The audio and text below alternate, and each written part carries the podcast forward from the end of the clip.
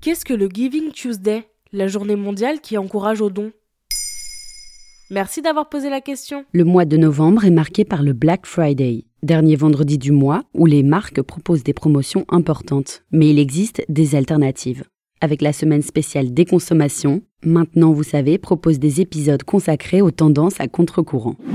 Giving Tuesday, qu'on traduirait en français par le mardi du don, est une initiative mondiale qui consiste à encourager le don sous toutes ses formes.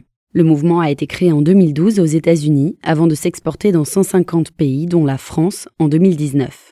C'est l'Association française des fundraisers, en français des leveurs de fonds, qui en est à l'origine en réponse au Black Friday. En 2022, le Giving Tuesday aura lieu le 29 novembre. Et concrètement, comment ça marche?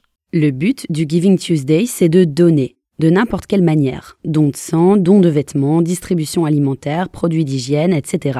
Mais il s'agit aussi de donner de la visibilité à cette générosité sur Internet. C'est pourquoi le mouvement a été créé en même temps que sa plateforme. Si l'on souhaite donner mais qu'on ne sait pas comment, le Giving Tuesday fournit un kit d'idées ainsi qu'un kit de communication autour de cette journée mondiale du don. Tout le monde est concerné, collectivités locales, associations et universités. Par exemple, en 2019, la Fondation française de recherche sur l'épilepsie a voulu faire connaître son travail et sensibiliser à sa cause. Elle a ainsi lancé un appel aux dons. La même année, l'organisation Première Urgence Nationale organisait dans les quartiers les plus pauvres d'Île-de-France une distribution de produits d'hygiène aux femmes dans le besoin. Certains théâtres ont même ouvert leurs portes gratuitement, le temps d'une ou plusieurs représentations. Et qu'est-ce que je peux faire pour aider à mon échelle?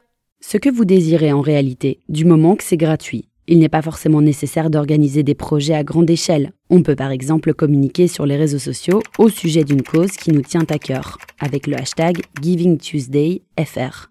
On peut aussi emmener quelques amis faire des maraudes, donner des vêtements à des associations plutôt que de les vendre sur Vinted. Oxfam ou la Croix-Rouge française ont régulièrement besoin d'habits notamment.